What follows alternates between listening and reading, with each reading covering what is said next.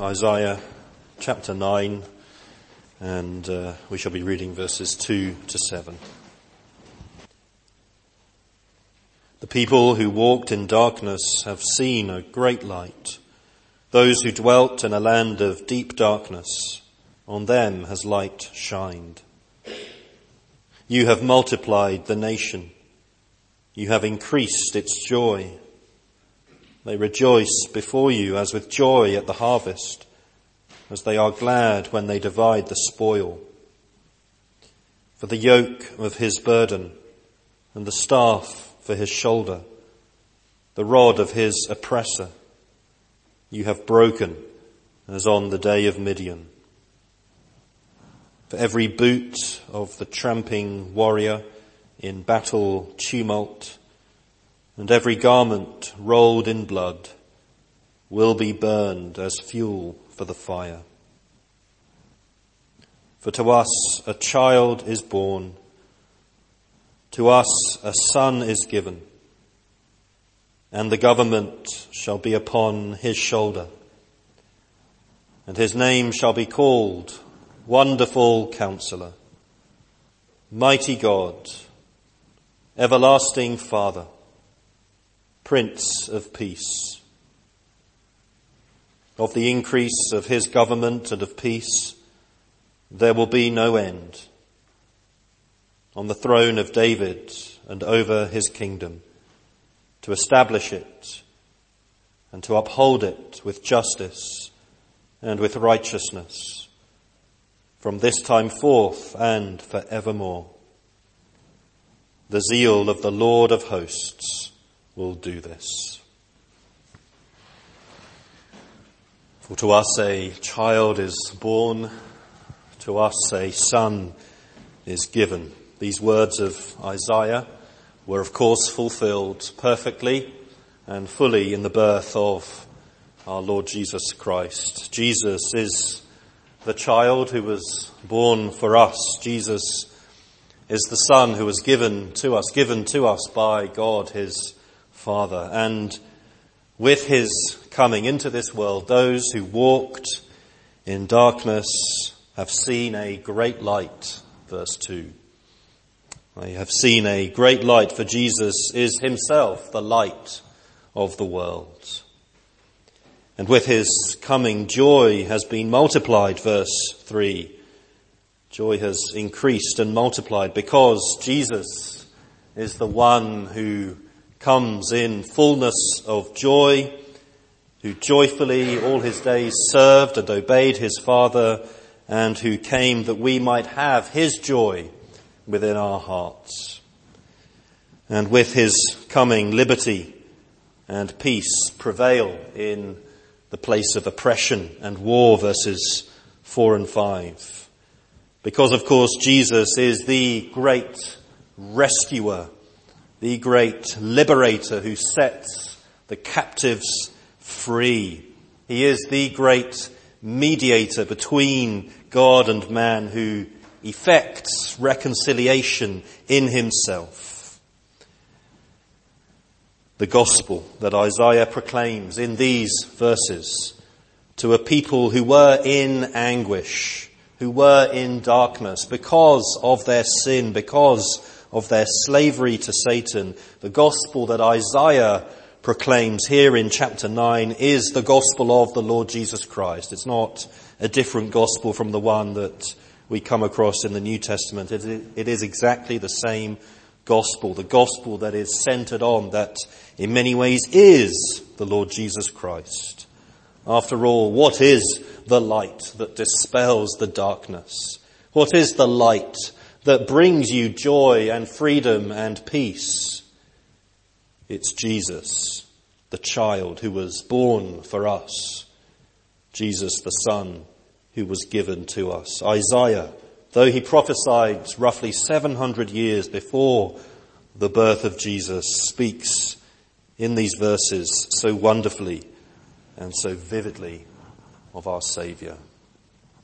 And in the time that we have together this evening, I want us to focus in particular on verses 6 and 7 of this passage.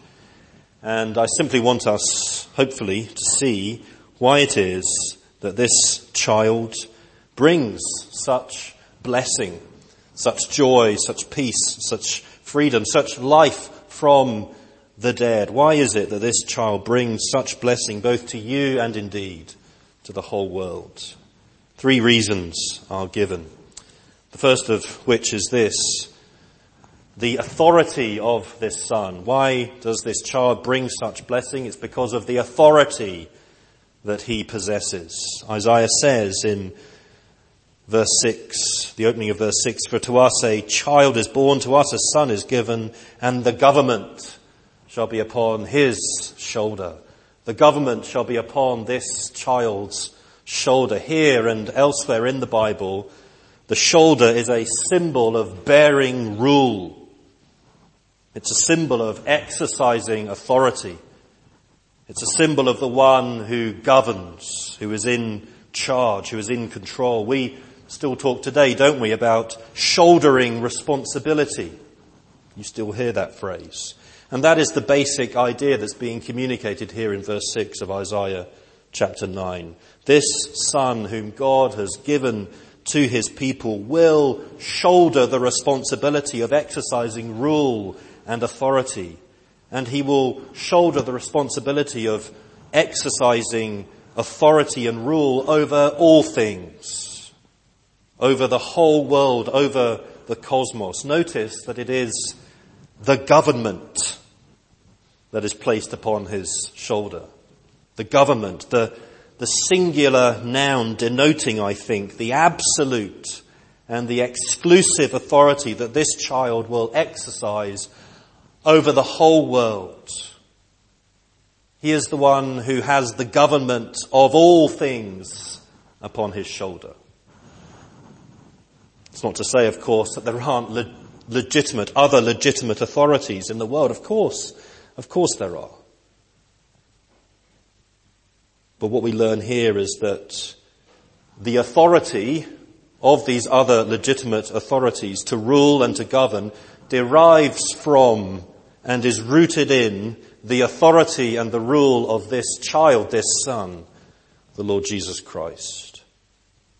He is the one who carries on his shoulders all the other governments, all the other authorities, all the other rulers and leaders and kings and presidents, both in the church and in the world.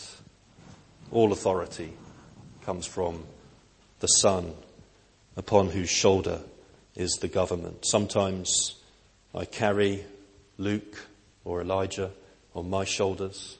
I am at the moment still just about strong enough to bear their weight and to walk while they sit on my shoulders. I guess in a few years' time that won't be the case.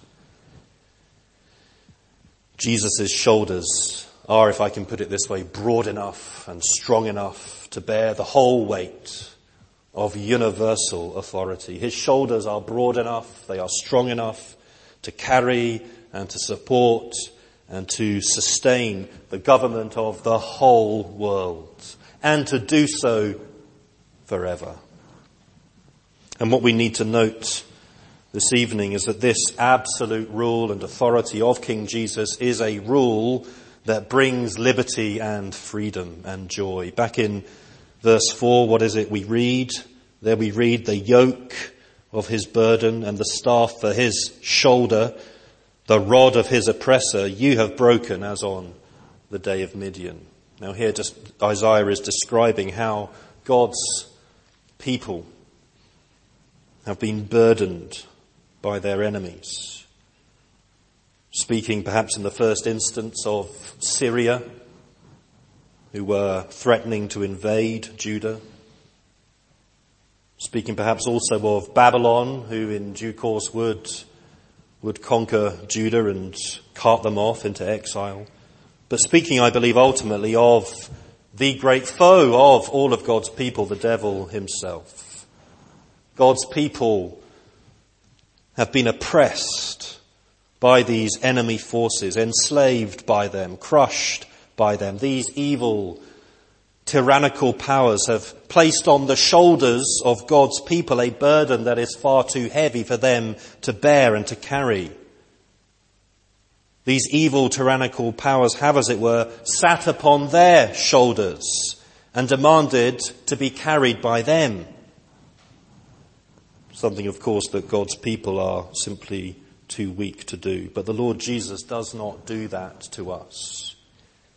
The Lord Jesus does not crush us with his absolute authority. The Lord Jesus does not burden us with his supreme rule, quite the opposite, in fact. He shoulders the responsibility for ruling over the whole world, and on his infinitely broad and strong shoulders he carries us, together with all of our burdens. and he liberates us from the load of our sin, from the burden of our guilt, from the heavy weight of our shame that, that we just cannot bear on our own. The Lord Jesus, the one upon whose shoulder is the government, says to you, let me carry you and all of your burdens on my shoulders I am more than able to do this because on my shoulder is placed the government of the whole world. I'm the one that can bear the weight for you. So lean yourself upon me. Let me carry you. This is something that we must take advantage of, as it were, each and every day. We are weak frail sinners. We, we fall so very easily. And we need to just cast ourselves upon Christ, who has all power and all ability, who was born to rule over everything, including you, whose rule is not harsh or heavy or oppressive but light and liberating and good. And this is because of what he is like, which brings us on to my second point this evening, the name of the Son. We've seen the authority of the Son. Now, secondly, we see the name of the Son.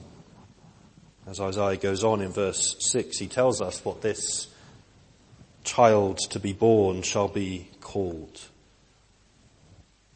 He shall be called Wonderful Counselor, Mighty God, Everlasting Father, Prince of Peace. This is the name, the character of King Jesus. He is, in the first place, Wonderful Counselor. He is wonderful in counsel. He is, in other words, all wise, all knowing, all seeing, all understanding. He knows what is best. He always makes the right decision. He never makes any mistakes. Jesus never has to apologize for getting things wrong. Jesus never has to make a U-turn. We're always getting things wrong. At least I am. Maybe you, you're not, but I am. I'm always getting things wrong. So often having to apologize for making yet another mistake regularly wondering what the best course of action to take is.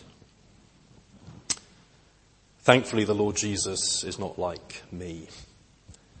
He governs this world and he governs his people with perfect wisdom. He governs this particular church with perfect wisdom. He governs your life with perfect wisdom. He is wisely directing all of the various circumstances, all of the twists and turns of your life according to his most wonderful counsel. He is wonderful counselor. He is in the second place mighty God. Notice Isaiah makes it clear here that the child, the human child to be born is divine. The mighty God. And not only, therefore, is Jesus all wise, he is also all powerful, omnipotent. He knows what's best, and he does what's best. Jesus' wonderful counsel always takes effect, always, without fail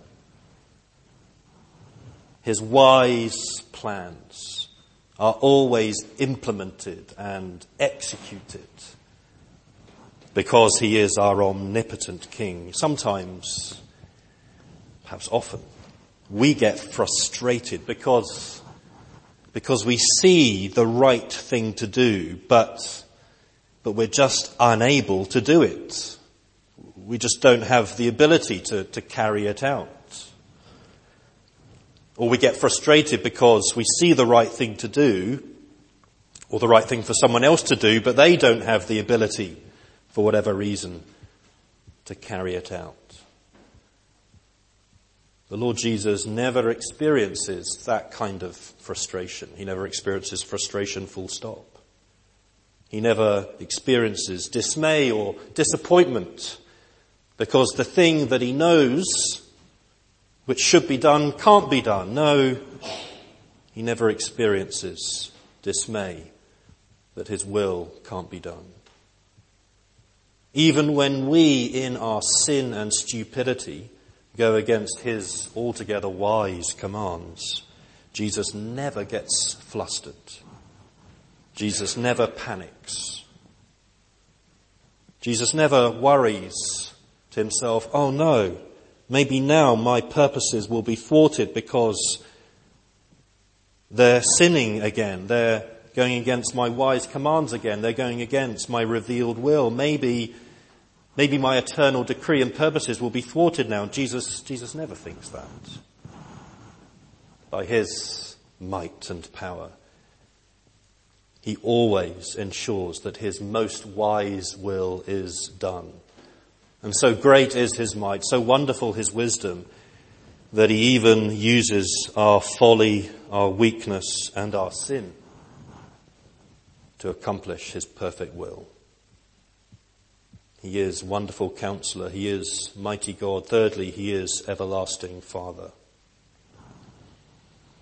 Now Isaiah here,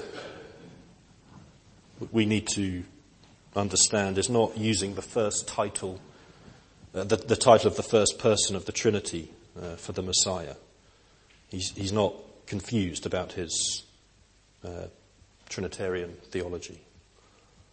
Now, Isaiah here is using the word father in the sense of someone who is a, a most kind and most, um, most loving and most benevolent protector. That, that's the sense of, uh, of father here. It, it, it's one who watches over, one who cares for, one who deeply loves and cherishes his children. And, and, and in, it's in this sense that Jesus is our father. He is the one who loves us, who cherishes us, who delights in us as, as his beloved children.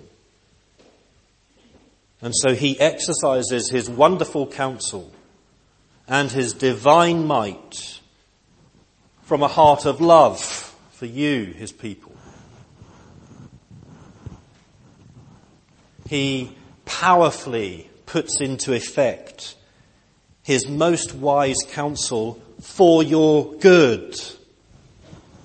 Not for your ill, but for your good, because he is your everlasting father who, who loves you with an everlasting love. Jesus is always acting in love for you. Always. Every moment of every day. working all things together, even the really hard and painful and distressing things, working them all together for your good because he is your everlasting Father who loves you with a fatherly love that will never end. Speaking as a father, I love my two boys. But not only is my love for them imperfect, often very unwise, often powerless, but my love for them is impermanent. It's impermanent. One day my love for my two boys will come to an end when I die. But Jesus' fatherly love for you, for his children, that will never end. His love is from everlasting to everlasting. And then in the fourth place, Jesus is the Prince of Peace. Under his rule, as Isaiah says in verse 5, every boot of the tramping warrior in battle tumult and every garment rolled in blood will be burned as fuel for the fire. In other words, war will cease. One day war will come to an end. Because Jesus, upon whose shoulder is the government, Jesus who is wonderful in counsel, divine in might, and everlasting in love, is the one who brings fullness of peace and restoration he is the one who brings wholeness to a world that's been broken and divided and torn asunder by sin. We are not led by the Lord of war, but by the Prince of Peace. This, brothers and sisters, is the name of the Son that was given to you. This is the name of the Son who was born for you. He is wonderful counselor. He is mighty God. He is everlasting Father. He is Prince of Peace. And because this is what our King is like, we who live under his rule are blessed beyond all measure. The authority of the Son, the name of the Son, and then thirdly and finally, and somewhat more briefly, the success of the Son. There is no better king than this Son, the Lord Jesus. And there is no better kingdom, therefore, to belong to than the kingdom of this Son. And the good news is that the kingdom of our great King is just going to get bigger and bigger and bigger. That's what Isaiah effectively is saying in verse 7 where he says, of the increase of his government and of peace there will be no end on the throne of David and over his kingdom to establish it and uphold it with justice and with righteousness from this time forth and forevermore. Every other kingdom in this world will decline and fall, however powerful and impressive and mighty it gets. Every kingdom in this world will decline and fall, but the kingdom of Jesus Christ is just going to keep on growing. It's just going to keep on increasing. It's just going to keep on expanding until one day it covers the face of the whole earth and all will bow down and confess that Jesus is Lord. This is where history is heading. History has an end. It has a telos. It has a final chapter. And the final chapter is Jesus ruling over all things together with his people over a renewed cosmos. This is where history is heading and this is your hope. You have a great hope as a Christian believer. In the meantime, in the here and the now, Christ's kingdom continues to grow until it reaches its final destination. Yes, it suffers setbacks, sometimes very serious setbacks. Its growth is not a sort of perfectly straight line upwards. There's fluctuation. There are setbacks. Its growth is not unchecked or unopposed, far from it. He is the Prince of Peace, but he has still an enemy. And Satan and his kingdom of darkness wage war continually until the end. And sadly, in some areas of the world, perhaps such as our own, the church is at this time in relative decline. Nevertheless, when you take into account the whole expanse of the world, and when you take into account the whole sweep of history, Christ's kingdom is advancing forwards. It is. It tends to do so in very unseen, imperceptible, quiet ways. But every day, as the word of Christ is preached, as Christ converts sinners, as Christ's people grow and mature in their faith, as you seek to live out your life faithfully before the Lord Jesus. Every day, His kingdom is making inroads into Satan's dark domain, driving back that empire of evil.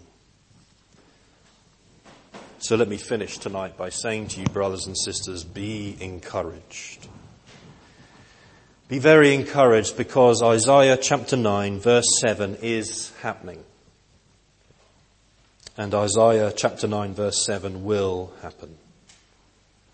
Jesus is on the throne of David. Jesus is the Messiah.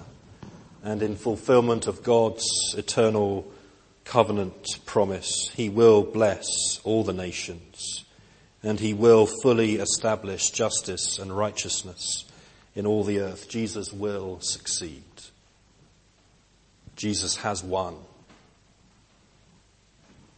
And Jesus will win. Be sure of it.